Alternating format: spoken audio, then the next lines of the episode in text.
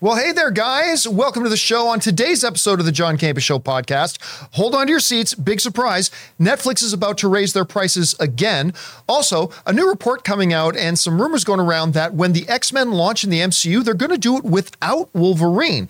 Also, did you know that Max, yes, the streaming service Max, is actually the number one ranked customer service in all the streaming platforms? We're going to go down the list.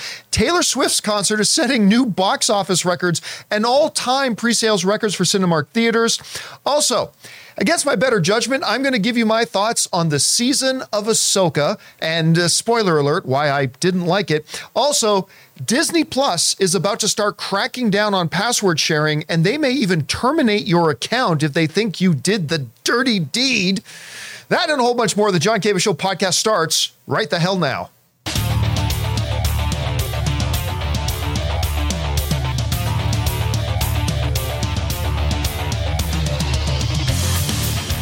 Greetings and salutations, everybody. Welcome to the best damn movie related show on the planet Earth, the John Campea Show podcast, coming from right here in our quaint little studio, brought to you in part by our friends at Mint Mobile. I'm, of course, your host, John Campea, and it is an awesome honor and privilege, as it is every single freaking day, to have you our international friends gather around. We talk about our favorite things in the world movies and movie news, TV and streaming, and all sorts of good stuff. Not just giving you our opinions, but giving you some information and context as well, so you guys can form your own well informed opinions, whether the exact same or completely different from ours. Uh, joining me in studio today, we got Ray Ora. Hey, hey, hey. Jonathan Voikos here. I am here. Robert Meyer Burnett's usually here on Wednesdays, but he had a last minute gig he had to go to do so. Chris has been kind enough to join us today. Chris, how you doing? I'm doing great, hanging out in the booth. And uh, most importantly, you guys are here. Thank you so much for being here, making the show part of your day. Here's how the show's going to go. We're going to start off by talking about all those topics I just listed off. Then, the last part of the show, we're going to take questions from our YouTube channel members. Every day, we ask our channel members, who are great supporters of our channel, to send in a bunch of topics and questions, and we get through just as many as we can. With that down, let's get into it here, shall we? We're going to start off with this. Kel Supri, Netflix is reportedly going to be raising their prices again. And if this seems like deja vu, you're not mistaken because this seems like it's happening every three days. Of course, it's not every three days, but it seems like it's happening at an increasingly rapid rate. Now, look, I've always said that even as the prices have been going up, that I believe at the price it's at, which I believe the current price for a standard, correct me if I'm wrong, the current price for a standard subscription is 1550 a month, I believe, or it's right around there. And if you want premium, it's 20 bucks a month. And I've contended that even at 15 bucks and change, that Netflix, for what you get, is still actually a value proposition. I mean, what you're getting for that 15 bucks a month is that's a lot of content. You're getting an awful lot of stuff. But what do you got there? Standard with ads is six ninety nine, and then no, that's ad supported and then standard is fifteen forty nine. Okay, so it's fifteen fifty, and then Pre- premium is yeah, twenty bucks, is right? Ninety nine, right? So uh, I mean, if you can get pay a little bit cheaper if you want the ad supported stuff, but I mean, at some point, we got to even if you're somebody like me that you're looking at this and say, yeah, that fifteen bucks, it's a good value proposition. As it keeps going up, it's going to become less and less of a value proposition. This comes to us from The Verge, who writes the following. As reported by the Wall Street Journal, Netflix will raise prices in several markets globally, starting with the US and Canada. It's still not clear how much Netflix will raise prices, and Netflix de- declined to comment. Netflix raised prices across all of its plans just last year, bringing the ad free standard tier to $15.49 a month plus the premium plan to $19.99 a month. The company also rolled out a $6.99 month ad supported plan, and the latter axed its mid tier $10 a month basic ad free plan. And again, that comes to us from The Verge. So we don't know how much more they're increasing the price by. It also doesn't specify whether they're just increasing the prices of the standard plan, the ad free plan, the premium plan. I have a feeling it might be across the board. Now, look, what I think this might be a symptom of, and we talked about this not long ago, that the streamers are more and more reverting back to the old cable model, ad supported. And I think the streamers like Hulu, Disney, Netflix, on and on, are realizing, huh, you know what? We make a lot more money off somebody who goes with the ad supported plan than we do from people who pay a little bit more for the ad free plan. We're actually making more money off the people who pay less a month but get the ad supported plan. That's why Amazon, you guys remember earlier this week, we talked about the fact that Amazon Prime Video, which if you had Amazon Prime Video was ad free, well, now it's going to be ad supported unless you pay more and extra on top of what you're already paying. The streamers are all reverting back to the old cable model. So I'm curious to see if Netflix is just going to increase the price of the ad free plan to try to corral all of us over to the ad supported plan, or if they're going to increase the ad supported plan price too. Anyway, Chris, I know you are, in your words, historically cheap. I'm so cheap. You you like to pay as little as possible, as do most Yeah. of us. Um, are you surprised to hear this? What do you think is motivating them? Do you think this is going to make more people want to go to like the cheaper ad supported plan? How do you see this? I definitely see people going to the cheaper version because you've been paying this low, low rate for a while. I think a lot of people are like me, where they have multiple streaming platforms. They have six or seven streamers they use. And when you add all that up, it comes this huge, ridiculous cable bundle that isn't sustainable for a lot of ho- households or a lot of incomes. I do have to say, I'm really enjoying the rhetoric around this because every ad or every every article is prices should increase once the actors strike is settled Right. Yeah. with with putting the onus on the actors which i mean let's call a spade a spade a spade if you want residuals if we want everyone to be getting an equal piece of the pie. Obviously the executives are going to charge more money so that they don't lose as much of the pie right? There's that nice little difference for them. But i do really enjoy oh well we're going to probably have to raise these because of those greedy actors. God that 2% of revenue they want it's really screwing you the consumer. Ugh Well, I mean, look. I, to be fair, to be fair here, none of the studios have said that. that that's that's the people writing these articles are saying that. But the other thing is this: that other than Netflix, I mean, let's keep in mind, other than Netflix, all of the streaming services are losing money right now. Mm-hmm. I mean, so it's when you add extra, what whatever's going to add extra, you know, whatever to it. But look, the reality is this pattern of the streaming services increasing their rates and their prices. This has been going on long before the writer strike and long before the actor strike. So Exactly. they better not try to phrase this in such a way as, well, because we got to give the writers and actors more, we have to raise your price. No, no, you've been raising your prices this whole time. Um, 100%. and again, look, like I've always said, I thought they've been charging a reasonable amount. Now, it's up to you and me if we want to get all the streaming services and make our bill be over 100 bucks a month. That's on us. But each individual service has not been charging what I believe to be an unreasonable amount for what we get. However, Chris, even somebody like me, there's a breaking point. Netflix offers a lot of content. But what do you think is going to be that breaking point where even people who are optimistic like me look and say, look, 15 bucks a month, that's reasonable, whatever. What do you think is going to be that price point that if Netflix raises their prices to this point, that's the point where that a lot of people like Campea are might revolt and say, no, that's too much. What do you think that line might be? Oh man, I'm trying to think of the number that would really piss you off. Because for me, it's like pay more than eight dollars a month. How dare you get out of my house? but but for you, gosh, I'm guessing something around like the 30 mark monthly might be a little might be a little steep with your other streamers.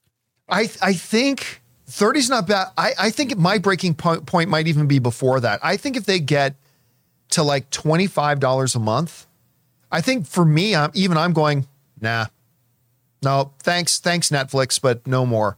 Uh, uh, I think I can do 20. I think I can do 22.95, but it, I think once it gets to 25, even somebody like me is like, I don't know. I, I, think, think- that's a bit much. I think 20 is the limit for like most most people. I think it, it- as soon as something goes over 20 bucks, that's when I actually start thinking, "Oh, do I really need this or whatever like that." Well, then because you start looking at your competitors and you're like, Apple TV's p- charging what right now? Yeah. I mean, it'll go up too, but what is it charging right now? Not as much as Netflix. Yeah. Uh, think Apple Apple's is like, isn't it It's like still six or seven. 6.99? 99. Yeah. 6.99? Yeah, so theirs is still pretty low. I mean, you know, they're going to raise their prices Of too. course. like of course they are. But and I that's mean, why cable's still in the game. yeah. So Yeah, they're going to stick around. They're going to see that people going back eventually if all everything is twenty dollars. So Yeah. All right, guys. with that down, let's move on to this, shall we? There's a story going around, uh, unconfirmed, that when the MCU finally launches the X Men in the Marvel Cinematic Universe, that the X Men team is going to be sans Wolverine. No Wolverine, says this report going around. Now, of course, that would be the complete opposite of the way Fox handled the X Men, because when they launched the X Men, the very first movie was about Wolverine meeting the X Men and joining the X Men, and away they go. Now, comic purists will, of course, note that, hey, in the original X Men team, there was no Wolverine. Who was, who was in the original X Men? It was it was Cyclops, it was Jean Grey, it was Beast, it was Angel, and Iceman, right? And of course, Professor X. So that was the original team. So that's what's going around. But this is the specific report going around. This comes to us from CBR. And they're quoting, granted, everybody's got to take this with a giant grain of salt because it's coming from a Twitter account. All right. One that has predicted a couple things. Not always right, but predicted a couple things. So you got some outlets like a really good one like CBR reporting on this. But this is what they're saying. The current idea is to reboot the X Men in the MCU, does not feature Wolverine on the team. The scooper also hints that the studio's plan for the mutants is connected to Marvel, starting to push the X Men so hard across all mediums and will continue to push them until they're on the big screen. If this rumor turns out to be true, it will be a stark contrast to 20th Century Fox's X Men film series, which I was just saying this, uh, which pr- pr- prominently featured or mentioned Hugh Jackman's Wolverine in almost every single entry. I'm of two minds of on this. Uh, the one part of me thinks, you know what? That would be a little bit more true to the comic book origins. Wolverine did not come around until much later. Um, it would also be neat to not lead with your heaviest power hitter. You know, because look, the most popular X Man character is obviously Wolverine. He just is, right? So it would actually be kind of interesting to not lead. Like, hey, in baseball, Jonathan, you're gonna like this. I'm gonna use a baseball analogy. I don't even like baseball. Who do you, where do you put your heaviest hitter? In the leadoff spot? Nah, you make him bat fourth.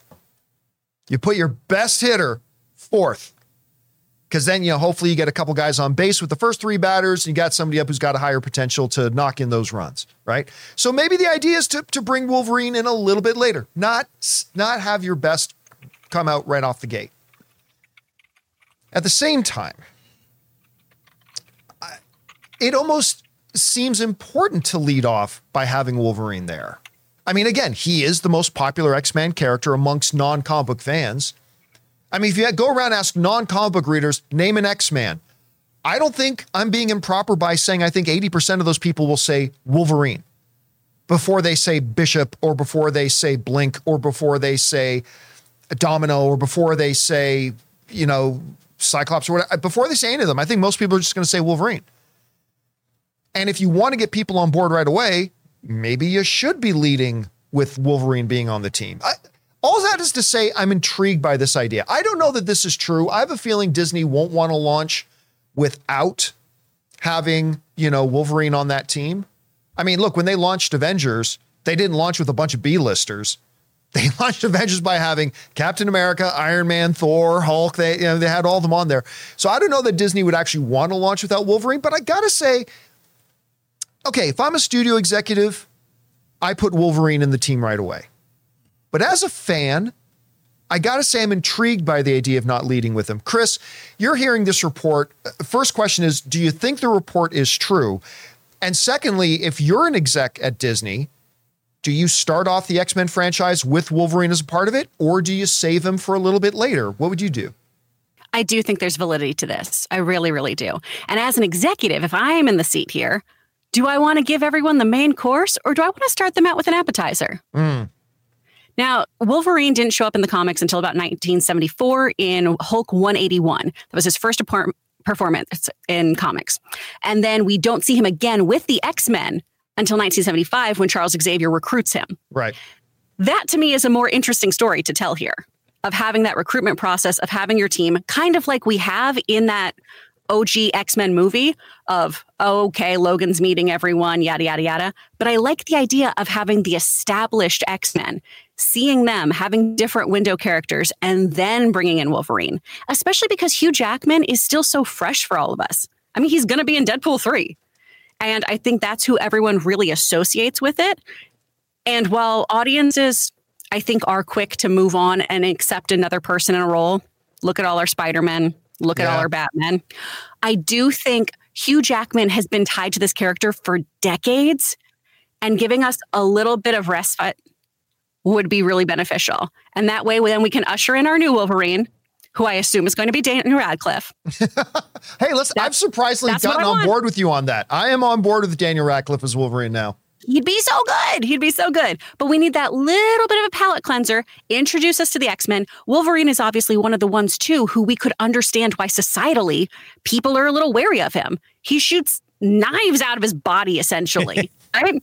That's not somebody who you maybe want to go have a meet and greet with at Superhero Con, at Avengers Con.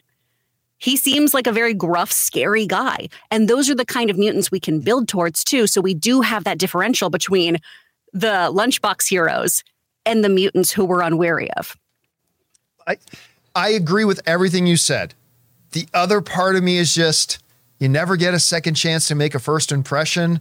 And do you want to shock and awe come out of the gate with Wolverine or not? But you may raise a good point too about the Hugh Jackman factor, about maybe just a little bit of a breath because we are, like you said, we're getting him in Deadpool 3.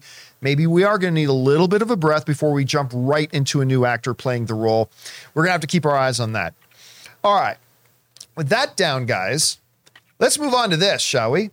Might surprise you to find out that HBO Max, uh, sorry, Max, whatever, still, David Zaza. It's the one to watch HBO. what the hell? It's still, other than Peacock, the dumbest name for your streaming service. Okay, anyway, uh, Max, it might surprise you to find out, is actually the number one ranked customer satisfaction streaming service out of all of them right now. You mean uh satisfaction?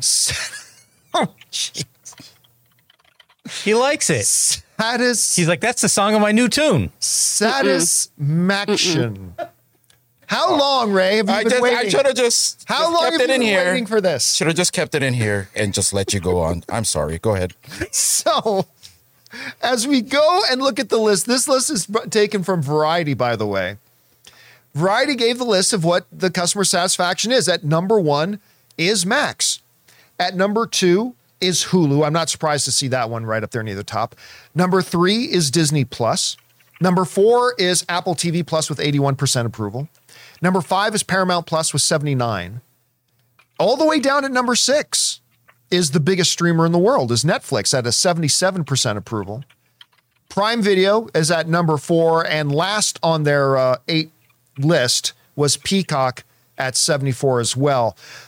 It's an interesting list here, and I'm not surprised by Max being at number one at all because take away all the whining and crying about oh DC's starting a new DC or uh, you know we didn't like that. They didn't put Batgirl in theaters which by the way was still 100% the right decision for them to make.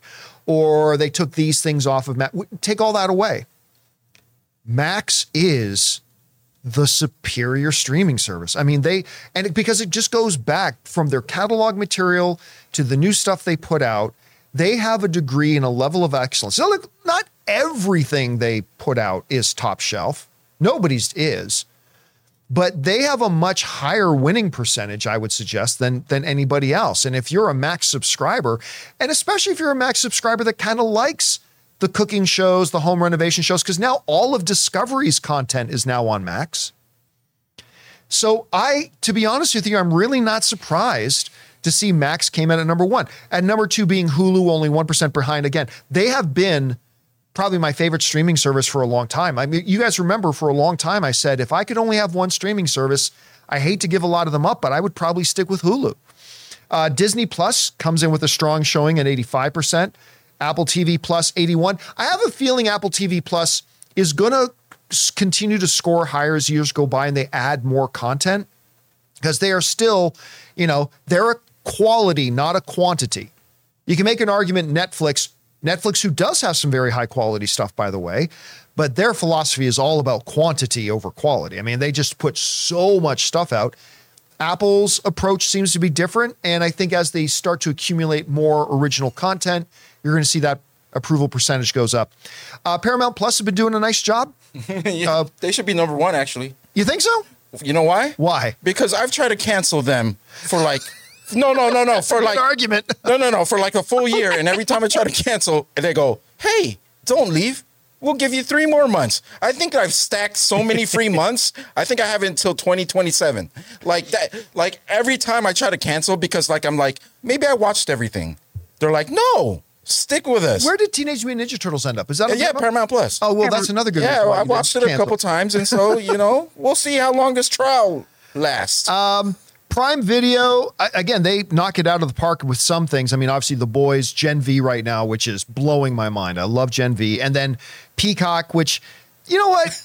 Oh, They're God. gaining. They're getting stuff. They're, and by the way, their approval percentage is up from last year. Good. So they're, and you know, but I'll be honest with you. I like a number of things on Peacock, but if they didn't have The Office and Parks and Rec, I don't know if I would still have Peacock.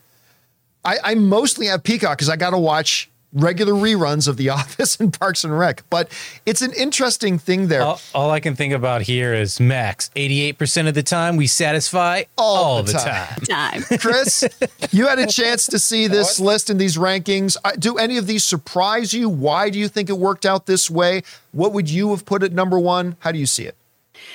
I'm a little surprised, although Max has some really quality television on it, obviously.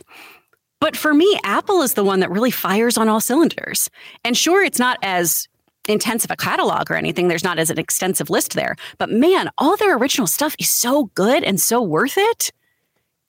Max, I think, just also ticks a couple like nostalgia things for me because I can go back and watch like some classic DC things. I can go back and watch a whole bunch of different movies. So there's definitely a large catalog that I think is appealing to everybody. But man, I'm surprised that a lot of people have it and that it's the number one, I mean, look, especially with their transition. there's an argument to be made too. Like if you just want to look at catalog, there's an argument to be made that if you get a lot of people together and put together a list of like the 15 best television shows ever, maybe like a third of that list is going to be taken up just by Ma- HBO Yeah, it's, and it's Max hard show. to. Yeah. It's Right? hard to beat that. So I mean, so you got the Definitely true. catalog stuff, you got their current stuff, you got DC stuff, you got the Discovery stuff. I mean, I really do think the one thing that's holding Apple back a little bit is that it is such a small selection right now. Like, oh my God, I there's maybe Last of Us season two, maybe House of the Dragon, but there's not many shows that I'm as excited about coming back as um, Severance. uh, well, actually, no, Severance is another one, but it's not Severance. It's Wow. uh, the Jason Segel one. Uh, Oh, Shrinking. Uh, uh, shrinking. Shrinking. Yeah. There's very few shows I'm as excited about coming back as Shrinking, but Severance is another one. I mean, so it's like they've got all the boxes checked, right? They've got big catalog. They got your comic book stuff in there if you want that. They've got in- insanely superior originals. So yeah, they're doing good, but it's good. But I think as Apple starts to add more and more and more, I think you're going to see Apple continue to climb that list. All right guys, with that down, we still got to talk about. Oh God, I know a lot of people are getting tired of it, but Taylor Swift continues to break new box office records and ticket sales records. I'm going to give my thoughts on the overall season one of Ahsoka. Look, if you're just looking for somebody who's going to tell you that it's great, at that point, you might want to tune out because I'm not going to tell you that it was great. Uh, also, Disney is getting ready to crack down on password sharing to the degree that you might find your account suddenly terminated. But what before we get to those though, we're going to take just a quick second here and thank a couple of sponsors of today's episode of the John Campea Show podcast, our friends at Vessi and HelloFresh. Guys, we want to take a second to thank a sponsor of this video, Vessi. Now, you guys know I'm not exactly the most fashion conscious guy in the world, but I love a great pair of shoes that are comfortable and I can wear almost anywhere. And growing up in Canadian winters when my feet got wet a lot, waterproof would be nice too. Enter Vessi. They make the claim that they're not just fashionable and super comfortable, they're also waterproof. Now, you guys remember when I got my first pair of Vessis, I put them to the ultimate waterproof test. I actually stuck my foot in my pool, my feet stayed dry, and the shoes stayed dry. Incredible. And they're the most comfortable pair of shoes I ever owned. Well, that made me want another pair. So I got another pair of Vessis that look great and just equal that world class comfort that I got from that first pair of shoes. They are absolutely my favorite shoes that I've ever owned. Imagine your favorite sneaker style supercharged with waterproof technology and unmatched comfort. No matter how you like to stay active, Vessi has the shoes for you. Trail ready high tops, effortless slip ons, and classic court shoes all with a waterproof twist. They are just as comfortable and stylish as your favorite sneakers, but even more versatile. So if you're like me and you want good looking shoes that are ready for anything rain or shine, make sure you go to vessi.com slash campea and get yourself a pair today. Go to vessi.com slash campea and get shoes for your best summer yet.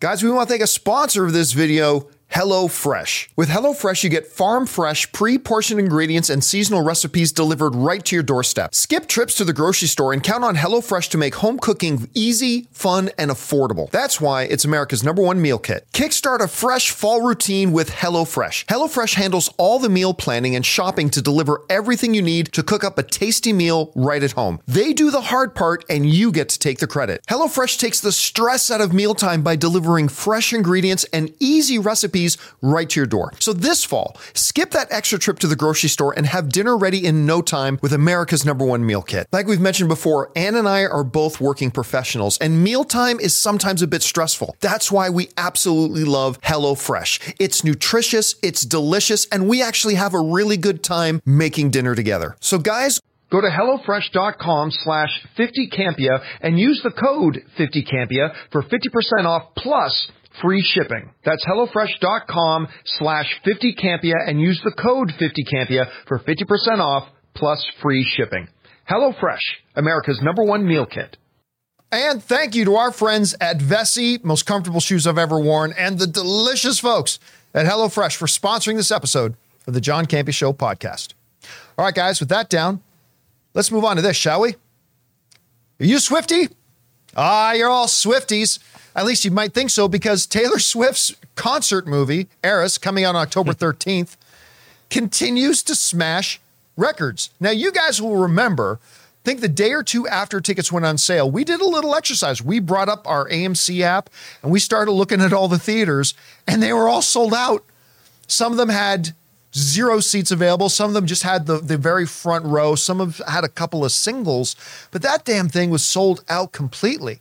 Well, now the numbers continue to be impressive because CNN is just reporting now that the Eras Tour concert has actually broken the record for one of the big movie theater chains, Cinemark.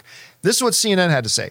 Taylor Swift's concert film has hasn't even been released yet, and it's already toppling box office records. Cinemark, a theater chain with about 500 locations, said that ticket sales for Taylor Swift's The Eras Tour are quote unquote setting domestic pre-sales records with demand 10 times higher than any other film released through the company. The reaction has blown everyone away, Cinemark announced in a press release. Look, I, I know there are people who do not want to hear anything more about Taylor Swift. However, uh, this is a significant movie story because, first of all, I don't ever remember a movie getting announced and the tickets going on sale the same day. Can you imagine that? Can you imagine like Kevin Feige getting on stage at Comic Con and saying, and also we're pleased to announce a Bishop movie. Uh, I'm just making pulling the name of an X Man out. A Bishop movie, and tickets are on sale now. what? I can't remember that ever happening before. But they announced this Taylor Swift concert movie and then put the sales, the tickets on sales that day, crashed ticket sites, crashed the theater sites, sold out all the shows. Crashing now, football stadiums. Crashing football stadiums. Listen, listen. No. listen. I saw some stats the other day that said that um, actually here's here's the thing here. You bring right. this bring this up. So they were talking about this. Uh, Travis Kelce instantly gained 900,000 new Instagram followers. Jeez. The Kelce Brothers podcast, which by the way, you don't even have to be a sports fan. The New Heights podcast by the Kelce Brothers, it's like Ann's favorite podcast. It's really great. It's really entertaining, but it was the number one sports podcast in the world. Well, it became the number one podcast in the world. And Travis Kelce jerseys the sales on those jerseys went up by 40, 400%. As a matter of fact, Travis's brother Jason, the one with the beard, his jersey was the number one selling NFL jersey to women. And after Travis Kelce started dating Taylor Swift, Travis Kelce's jersey became the number one selling NFL jersey. It's good for um, it's good for you know commercials, ad space too for the NFL. You I mean, no, the NFL loved it. Listen, we watched the Sunday night game the other night, and because you know Taylor Swift was there at the stadium cheering on Travis Kelce, and of course she had Ryan Reynolds and Hugh Jackman, as one does. uh, you know, in the box with her and all that kind of stuff. They actually did the television network before the game started, five minutes before the game started, had the cast of The Voice do an explainer video to all the Swifties tuning into their first football game ever to explain kind of what was going on. It, it was nuts. And then, of course, you know, the Swift management thought, well, there's not going to be a better time for us to advertise the Eras Tour, so they bought a bunch of commercial space on that too. It's it's been crazy. Listen, right now they're saying that the opening weekend of this concert video movie is going to be 100 to 125 million dollars, which has never been done before. And that's domestic. And that's domestic.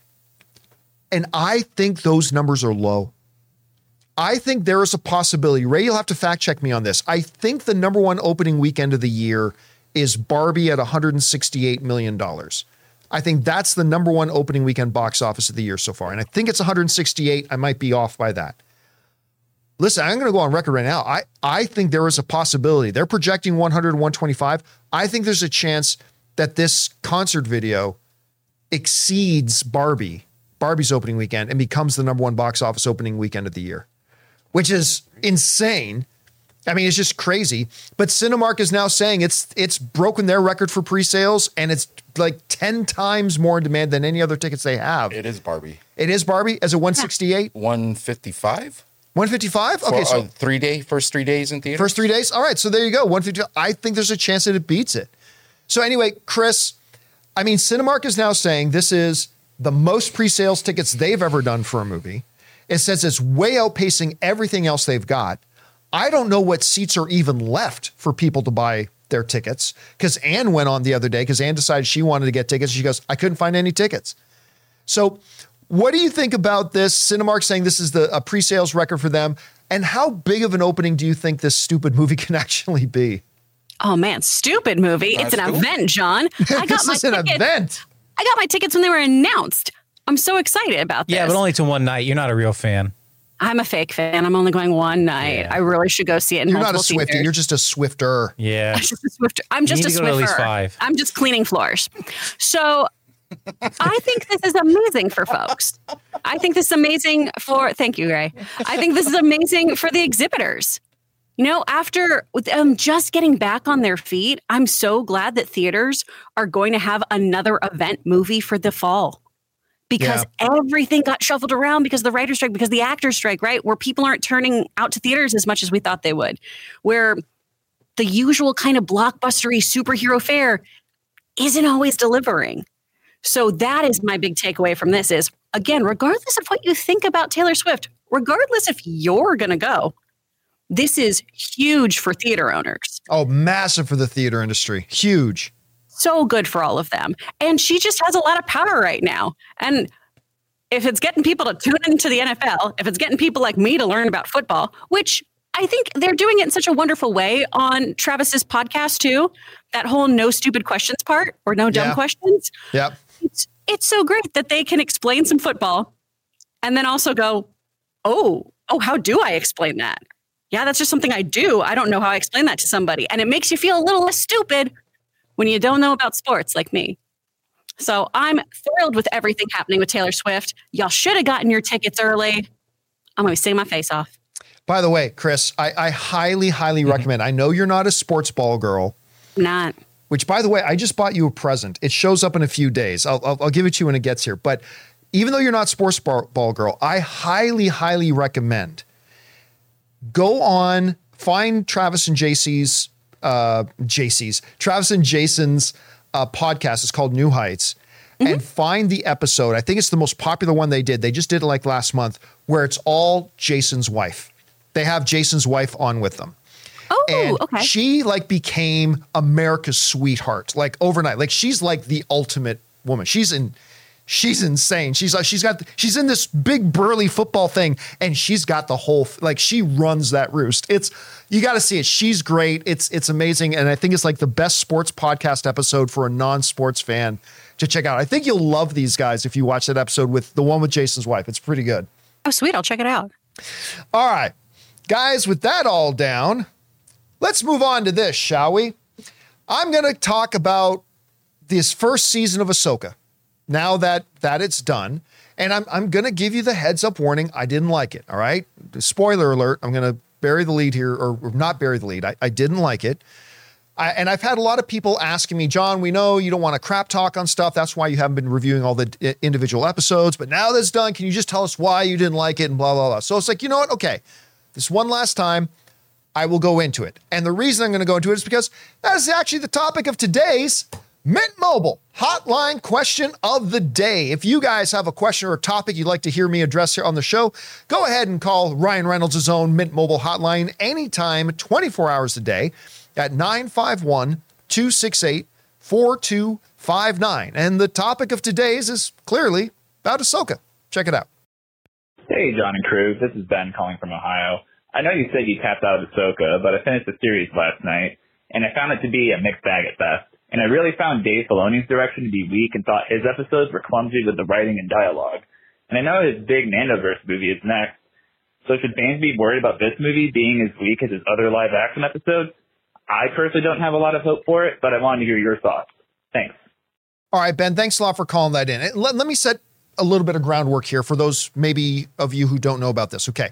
So I don't like uh, crap talking on things. I rather focus on the things that I like and not spend my time crap talking on things. I know there's other outlets and channels that just like to be negative all the time. I don't like to be that. So after a couple of episodes of Ahsoka, and I mentioned that I wasn't really enjoying it, I decided not to talk about each episode of Ahsoka anymore because I didn't want to rain on the parade of other people who were enjoying it. Like everybody knew I didn't like it. So why should I spend my time, you know, as Chris Carr would say, yucking on other people's yum? If other people enjoying it, why would I want to interfere with that?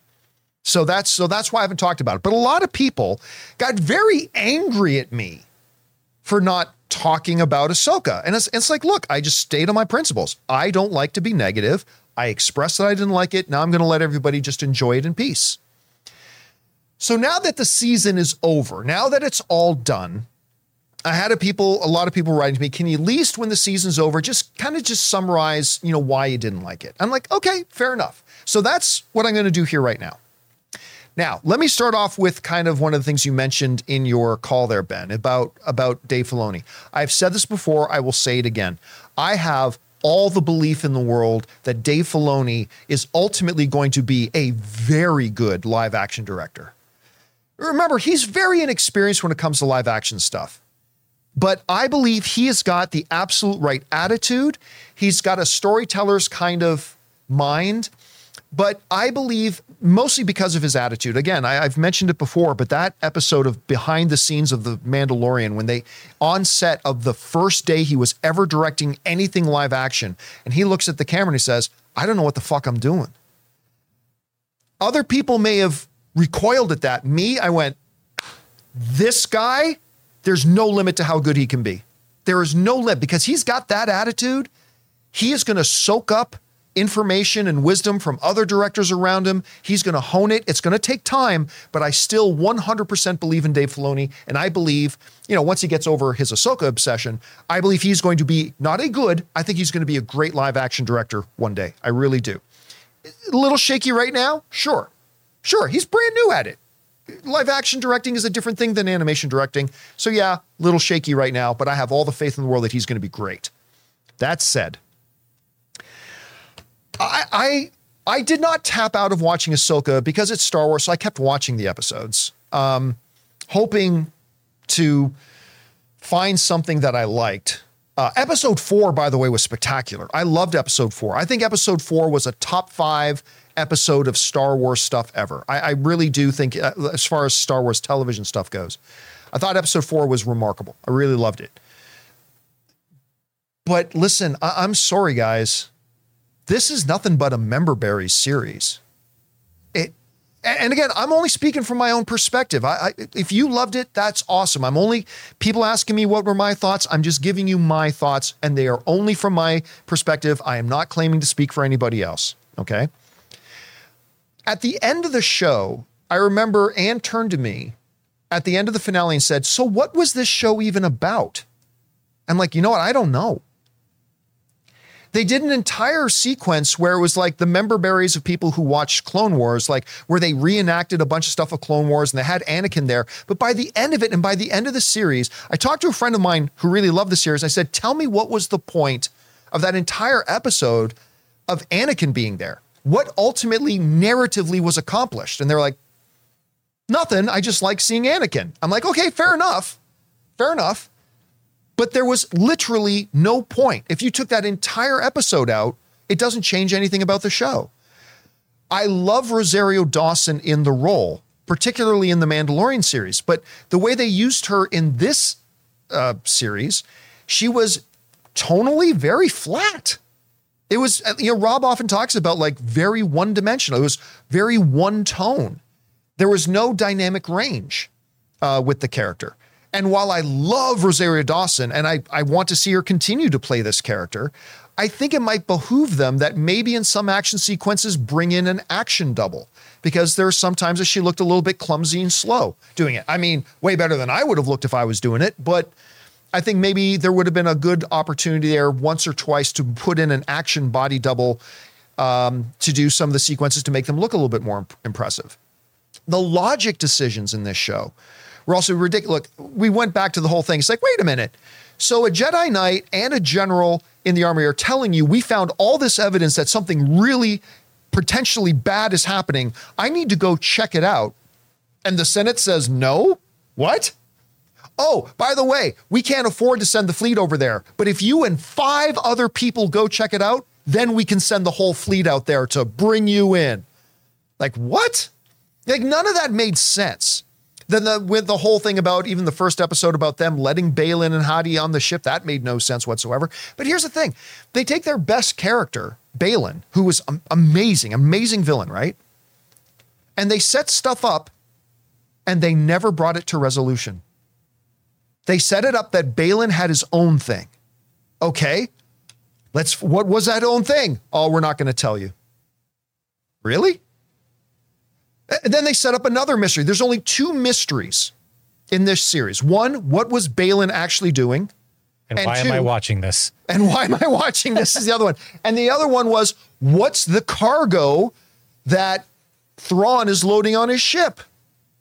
Oh, they're not they're they're not going to reveal that either. Okay. And in place of actually answering any of the questions that the series brings up, we We've we've got. By the way, I'm spoiling things here. I mean, the show came out yesterday. If you like Ahsoka, you've probably already seen it. But just a little warning: I am spoiling some stuff here. So instead of telling us what Baylan was doing, or instead of telling us what's the cargo he's loading up, we we we get zombies. Zombies now. So Star Wars has zombies. Zombies now. Really? Oh, and you know, Sabine never could use the Force before never had any inclination towards the force, but suddenly now she can do it. And she's so confident in it that she tells Ezra to jump across this impossible chasm, goes, Don't worry, I got it. I moved one lightsaber once with my with my mind. I'm pretty sure I can hurl you across this chasm. I'm like, really? That, that that's what we're doing? Um, and then, and then, and then Thrawn gives this big speech, right? to his right hand and he says, All these people have underestimated Jedi before.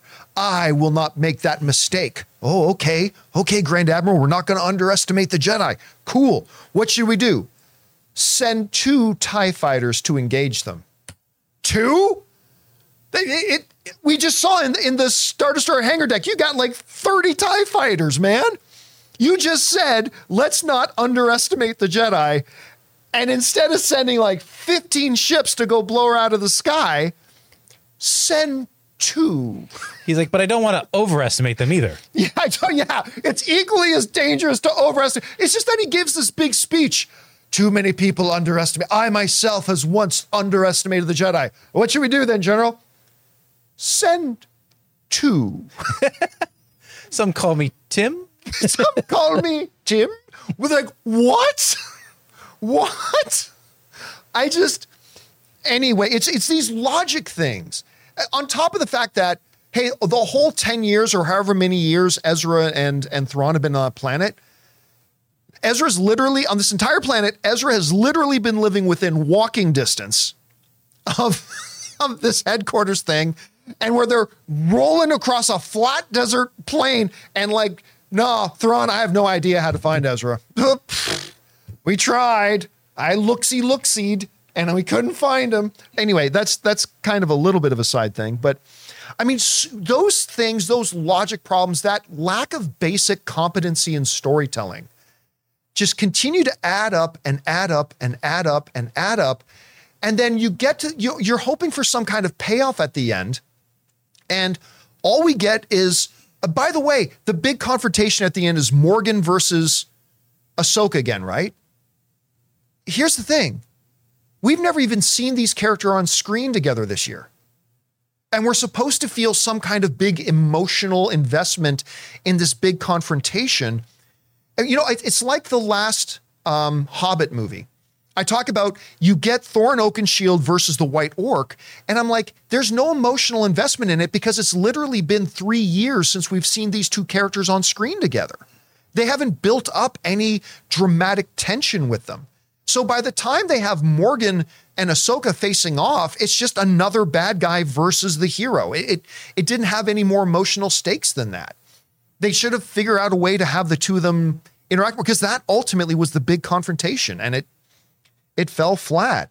I felt story was directionless. They didn't develop their characters. The logic in it made absolutely no sense. And then the two mysteries they actually do introduce us to, they never established them and never paid them off.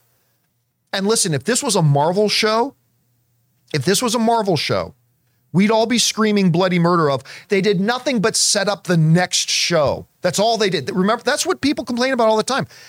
And that's all they did. Thrawn got away, okay. And everything else was what's going on with Hati? No, no idea. What was the whole thing with Baylan? No idea. What was the cargo that that Thrawn was loading up? No idea.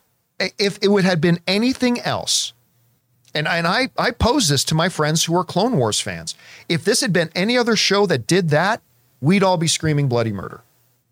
But because it's Clone Wars member berries, we don't.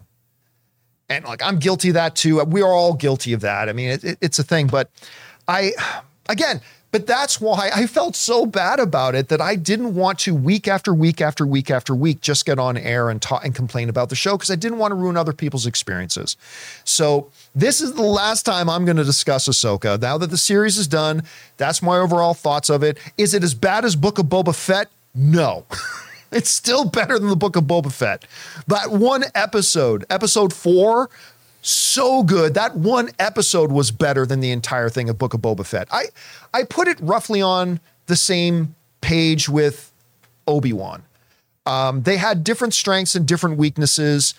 Um, you know, I just and, and I want to be clear. I didn't hate Ahsoka because I still love Rosario Dawson in the role.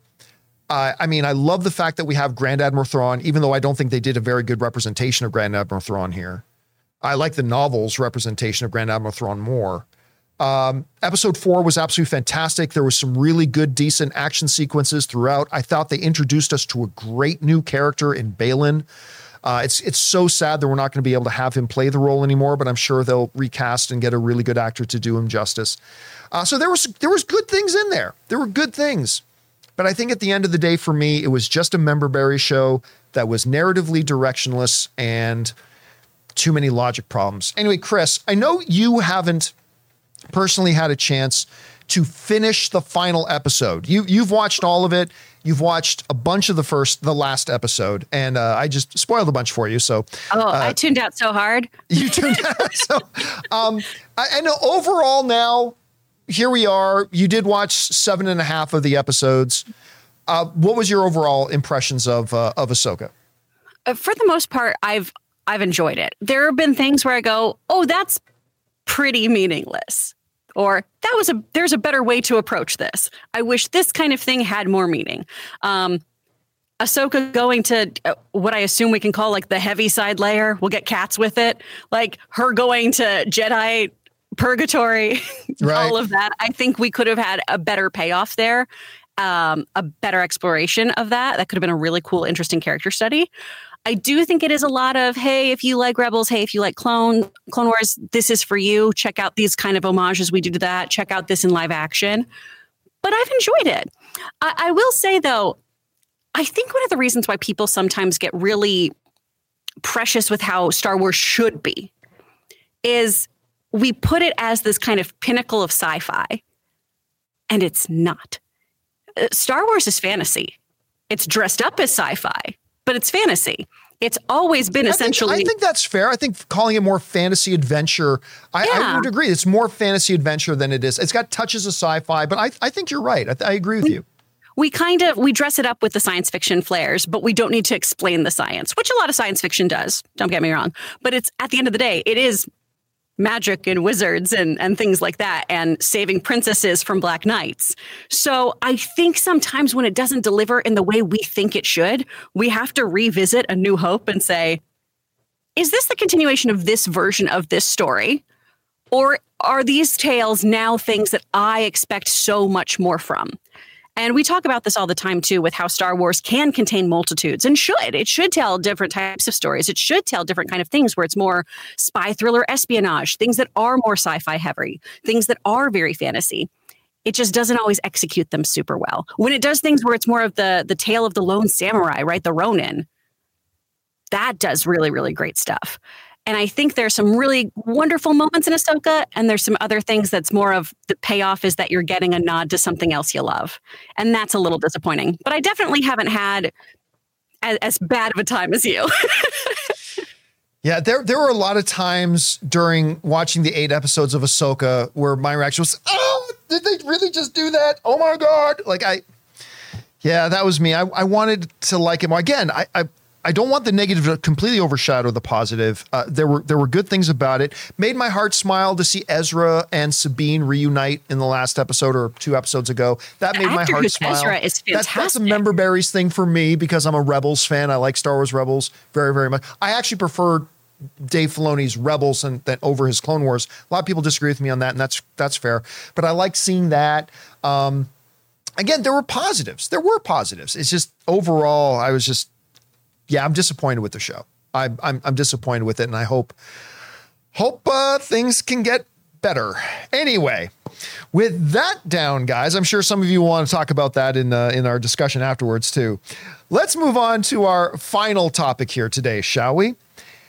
Disney Plus, following in the footsteps of Netflix, is about to do a major crackdown on password sharing. And they're even saying right up front that, listen, we find people that are password sharing, we may just strictly delete their accounts. Uh, this, pardon me, comes to us from Variety, who writes the following. If you're piggybacking on someone else's Disney Plus account, you may soon Ray, you may soon have to pay up to access the streamer. The Mouse House has notified Disney Plus subscribers in Canada that as of November 1st, unless otherwise permitted by your service tier, you may not share your subscription outside of your household. The notification also informs customers that if the company has determined that a Disney Plus subscriber has violated those terms, quote unquote, we may limit or terminate access to the service and or take any other steps as permitted by this agreement. The language suggests that Disney Plus will be offering new options or uh, a new option or options for account sharing outside of a primary user's household. Okay, now you guys will remember that not long ago, Netflix introduced their big crackdown on password sharing. And everybody said, well, that's it. I'm done with Netflix, right? Everybody said this is going to be the death of Netflix. No one's going to want to be on Netflix anymore. But what was the actual truth? What actually happened?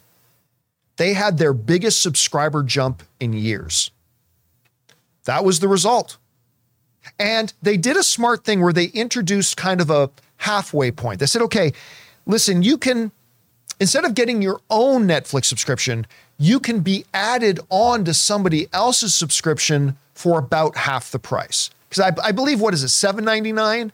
I think you can add yourself onto somebody else's uh, account for $7.99, right?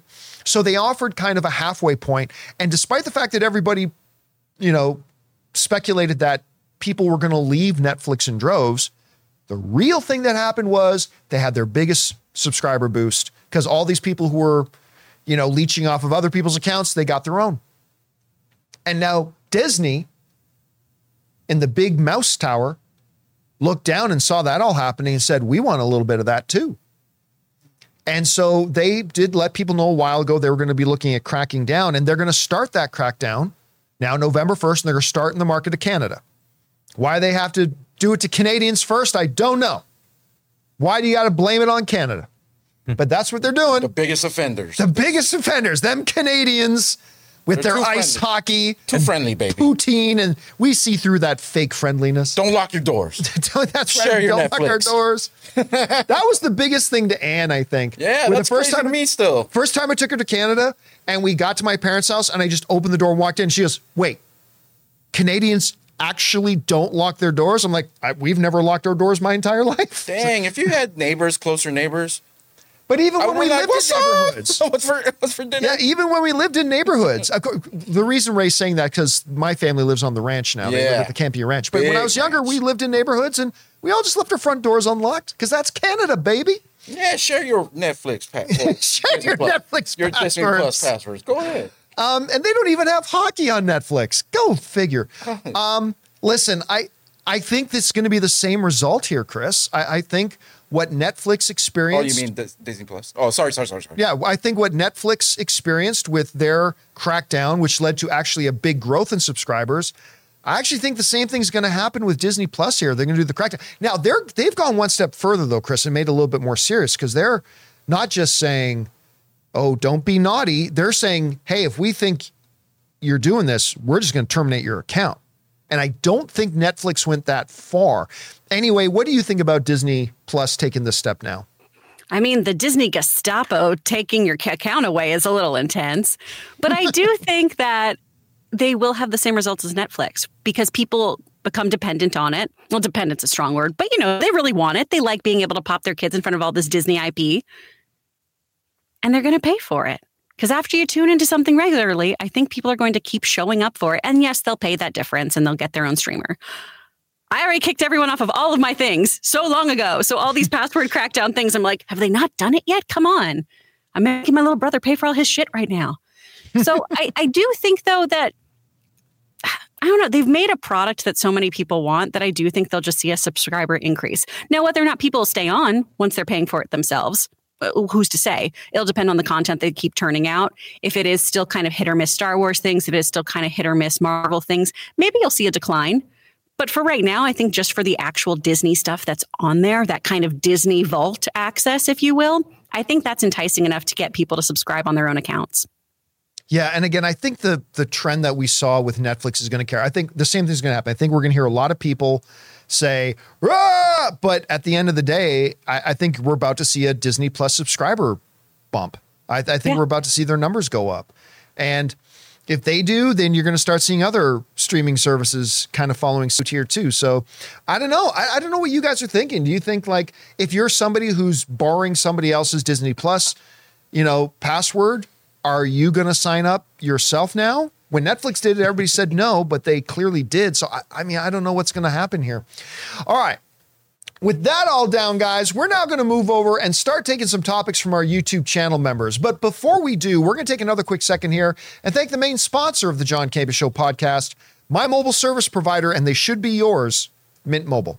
Guys, we want to take a second to thank a sponsor of today's video. Mint Mobile. Signing your life away to a big wireless provider is kind of like being trapped on a roller coaster from hell. Sure, it looks like fun at first. They probably even threw in a free phone, but now you can't get off. Month after month of insane bills and unexpected thrills, uh, like overages and surprise fees. If that sounds like your current big wireless plan, it's time to get off the ride with Mint Mobile. For a limited time, wireless plans from Mint Mobile are just $15 a month. That's unlimited talk, text, and data for just 15 bucks a month. You guys know before I came to Mint Mobile, I was paying triple what I am paying now on the standard big wireless plan, and I will never go back. All plans come with unlimited talk, text, and high-speed data delivered on the nation's largest 5G network. Use your own phone with any Mint Mobile plan and bring your phone number along with all your existing contacts. To get your new unlimited wireless plan for just 15 bucks a month and get the plan shipped right to your door for free, go to mintmobile.com slash Campea. That's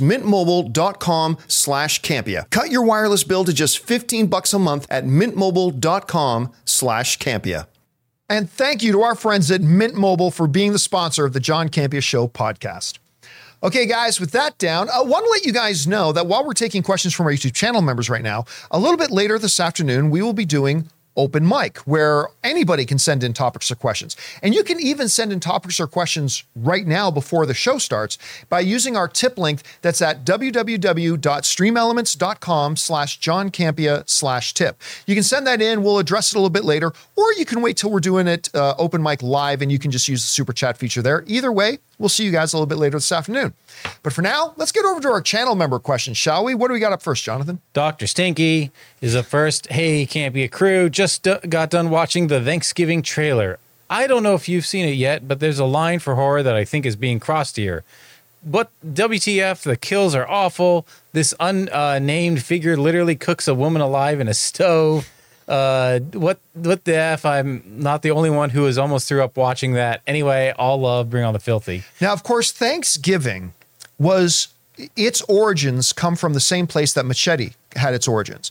It was one of the fake trailers during the Quentin Tarantino and um, uh, Rodriguez, right? Robert Rodriguez. What was the name of their double feature? Grindhouse. Grindhouse, thank you. Their Grindhouse, where in between their two movies, they played a bunch of fake trailers and stuff like and Thanksgiving was one of them. So Machete got his own films from that, and it looks like Thanksgiving is too. I have not seen this trailer that you're talking about. By the way, who's directing this one? Um, let me check for you. Yeah, look that up because I'm sure it's one of the. I don't know if it's uh, the guy who did the uh, torture porn movies or not. It is. Do we got it? Yes, sir. It Never is mind. Eli Roth. Okay, so it is Eli Roth, the guy who who directed Hostel. Um, because just when you were describing the trailer, I'm like, that sounds like Hostel to me. So I haven't seen the trailer yet myself, but look, if you saw Grindhouse and you saw the trailer, probably knew where you're getting into with this. But I'll I'll check it out myself too. I, I think it's also sp- supposed to be a little tongue in cheek. oh, it's- probably, so probably, the thing. definitely. Chris, this is clearly going to be at the top of your viewing list. Yes, Mm, no, thank you. Too spooky. you have to at least watch the trailer though, and, I'll and, watch the trailer. and then tell me what you think of the trailer tomorrow. I, I'll I'd be curious to know what you think of it. All right, Okay. what's next? Ulitan says, "Hey gang, is there a streaming service where I can watch older sitcoms? I'm interested in watching classic like Who's the Boss, Small Wonder, Alf, Family Ties, etc. I've been watching Diff'rent Strokes clips. Oh man, I used to love Diff'rent Strokes uh, on YouTube, and it really feels like it, I've been visiting the past. Time travel does exist. I mean, some of those things are like on Netflix. Um, I think Family Amazon. Ties is on Netflix, Amazon. Yeah, unfortunately, with something like that, you're going to have to." move around to streaming services, you know? Probably. The the best thing to do if you've got a particular sitcom in mind, if you own something like a Google Chrome, like I have a Google Chrome TV thing, right on the homepage you can just search for something and it'll tell you which service those things are on. And So that's probably your best bet. But I don't think there's any like one the sitcom channel that that has that stuff because I don't think they could get the license for that. uh, apparently, you could watch it on. There's a lot of um, free TV Is services it like Freevee and stuff like, like that? Tubi, Yeah. free, Yeah. free Pluto. TV, Freevee, Pluto. Check those out before you start spending any money because a lot of those may have what you're looking for. Yeah, good good Yeah. point, Ray. Thanks. It's for true. bringing It that is like a time machine. It's like because you know technology is so different. Way people dressed and talked. Up. All right, what's Fan next? Simply says Ray trying to cancel Paramount Plus like it's a gym membership. I keep saying same thing. Oh, I've canceled my gym membership. yeah, he- I that can't, that was right away, as you can tell. that went through right away. All right, what's next? Uh, Mike writes, "Hey fam, watching your podcast and eating some cookies right now. Nice. Uh, I bet Ray's cookies are way better than They these are. Toll House cookies, though. Uh, who would be your dream cast for Batman in DCU? well, that's a segue. A- As speaking of cookies, who would be your favorite Batman? As weird as it sounds, I would love to see Austin Butler as Batman. He has the charisma of Bruce Wayne and is an excellent actor. X actor and X role, it doesn't matter. Because at, at the end of the X-roll. day, it, it- th- this is the, the thing that always comes out to. Unless I know the script, which we never do, unless you know the script and exactly the tone and what they want this iteration of Batman to be, it's impossible for us to say who the best actor would be to fit that. Right? So, I mean, you can say you want an Austin, Austin, and Austin Butler is an incredible actor. I'm looking forward to seeing him in the Bike Riders. I mean, just had an Academy Award nomination. I love Austin Butler. He's great. But I have no idea if he would be a good fit for this DCU Batman, depending on what they're going for. Bike riders, boy. Yeah, like again, uh, again, I'd like to bring this up. It's an extreme example, but it's a good one. Heath Ledger as Joker. Nobody liked that casting when they announced it. Nobody. Everybody may try to change history now and say, "Oh no, I always liked it." Liars. Nobody liked that casting when they announced it. It was all Brokeback Mountain boy. Like that's that's all you heard, right? But we didn't know what kind of Joker Christopher Nolan was going for and what he wanted this particular Joker to be. And maybe if we did, more people would have been like, you know what? Yeah, Heath Ledger can maybe bring that to it. So that's why when people ask me, who should play this role? I, it doesn't matter because I don't know what they're going for with that role. I hate to say it, but my foolish foolishness went before that Joker casting. I actually thought Robert Downey. I was like, Robert Downey is Iron Man. I was like, I don't know about that. Apparently, he's the greatest Iron Man now ever. You know what? So- I actually remember going back to the movie blog days saying that that's one of the because I was with a lot of people when they announced Heath Ledger. I was like, really, Heath Ledger? But with the Robert Downey Jr. one, I was actually quite excited about. Uh, the Robert Downey Jr. being cast as Iron Man. I just thought doing Iron Man was a stupid idea. Oh yeah, I saw. I that thought shows you that what I thought. What I, I was knew. like, why are they doing Iron Man? And then they, Yeah. Then they told me who was playing him. I was like, oh, that's weird. Yeah, I like that they got Robert Downey Jr., but I thought doing Iron Man was a bad idea. And look how it turned out. All right, what's next? We got Red One Real Talk who says, after seeing the brilliance of Gen V's first few episodes, I've been wondering whether you, you think there's a, any natural endpoint for the mainline uh, Boys series. Or do you think uh, Universe of the Boys is rich enough for Amazon to continue to milk for as long as they possibly can? Look, the fact that, and Chris, I don't know what you think about this, but the fact that the shows like The Boys and Gen V, they're making the super powered stuff the secondary thing. What they're actually telling are human experience stories. And as long as they keep doing that and focusing on human experience stories rather than superpower stories, there's a lot of stuff to go there. Now, to me, if there's going to be a natural endpoint to the boys, it's when Butcher kills Homelander. If Butcher kills Homelander, that's the natural end, I think, of that show. But if they keep telling stories this way, by the way, Chris, have you started watching Gen V yet? Have you had a chance to check that one out? No, my week's been insane. Oh watched my god, you got to watch it. It's so good. It's so you know, and you got 24 hours to get caught up because episode four comes out tomorrow. oh, perfect. Okay. So I mean, if if you and Logan have some time, I highly recommend you guys sit down and watch it. I think you are going to love it. I'm it's- really excited about Oh, it. it's so good. All right, what's next? Jai CSC says, Kurt Russell as Jor-El. He didn't make my fan casting list, but I dig if, if that happens. Uh, my fan casting for Pa Kent, reigning best actor, Brendan Fraser. I don't know if I could see Brendan Fraser as a Pa Kent. I love Brendan Fraser. I don't know him as Pa Kent. So we talked about on uh, open mic the other day that there is there's a rumor going around. I don't think I believe it, but uh, there's a rumor going around that you know Kurt Russell as Jor-El. Look, again, I I don't believe the rumor, but I mean, if they announced tomorrow that he was going to play Jor-El, I, I'd be pretty excited about it. The Pa Kent thing, though, I mean, I don't know. I I, I just don't see Brendan Fraser as I don't know who I do, but I just don't see Brendan Fraser as it. All right, let's do two more. What's next? Um, Ron writes, if anyone on the John Campea show crew watches, say, eight episode series uh, where the first six episodes were good to great, but felt the last or the last two possibly were horrible, is the series a pass or fail? Basically, does a horrible ending completely ruin a series? It depends on how fundamentally it dismantles all the narrative that came before it. Like for me, and every viewer has their own different stuff, but like for me, if the first three quarters of a movie are amazing and then the last quarter isn't so great, that to me is still a good movie. It had it had a weak had a weakness, but it, the good outweighed the bad. I think the same thing can be said of a TV series. Now, let's go back to Secret Invasion. Secret Invasion was okay. I mean, it was not great, but it was just good enough to keep us watching. That's really good elements to it, some pretty one-dimensional elements to it, whatever. But it was it was just it's like all right, all right, all right. And then it got to that horrible ending.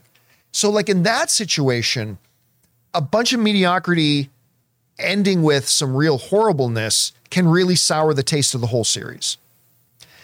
Meanwhile, there have been other series that I've watched where I've loved the whole show and I thought the ending was bad, but I still really look back on the show. You know what a good example of that is? Lost. Mm-hmm. I I I think Lost was a great show. Did it have a horrible ending? Yes, but it doesn't sully my overall thoughts of the show. Same can be said with um, what's the other one I was just thinking of that had a questionable ending. It wasn't not. Um, anyway, uh, you get my point. So yeah, there's that. All right, last question of the day. What's next? All right, I'm going to bring up our members here as a thank you, and uh, I'm going to read our final uh, question from Gabriel, who writes, "John, I'm currently on Dexter season five, and it's really Dexter good. was the other one I was thinking of actually. Oh, well, a there we show go. that was great but had a weak ending. Thank that was actually Dexter. Uh, he's on season five, and it's really good. Unexpectedly very funny at times too. Mm. I heard it dips a bit down in quality in the later seasons, but so far still good. Just wanted to hear your thoughts on the show if you've seen it. I I love the show all the way through to the final episode. There there's a bunch of people who a bunch of Dexter fans who didn't like the final season. I'm not one of those. I actually did like the final season. I just didn't like how that final season ended. And unfortunately, I wasn't a big fan of the relaunch of Dexter either. I I was really hoping that could be fantastic because I love Dexter. I love that show so much. Um, but yeah, for me, I look the strength of the show is Dexter himself, and I just thought they kept that character really strong. His motivations, his actions, what he did, what he didn't do, the internal conflicts, the problems that he had, the villains that he faced, all that kind of stuff. I thought that stayed strong all the way through. Again, I just didn't like the way they ultimately ended off the show. And I, I thought they could have done that better. But again, going back to the previous question, that's another example of a show that listen, the, the way it ended did not ruin the rest of the show for me. The rest of the show for me still stands as a really great show. I really enjoyed all that process of it. And uh, and yeah. And guys, that'll do it for today's installment of the John Campea Show podcast. Thank you so much for being here and making this show part of your day. Don't forget, a little bit later, a few hours from now, we're going to be doing an open mic. So if you guys want to come on back and join us for that, I look forward to seeing you guys then. And a big special thank you to all of our YouTube channel members for sending in those topics for us to discuss today. I want to thank, first of all, Ray Ora, Yeah, yep. Jonathan Voico, yeah, joining us from her sound booth, Chris Carr. Bye, you guys. And most importantly, thank you to you guys for joining us here today. My name's John Campea, and until next time, my friends, bye bye.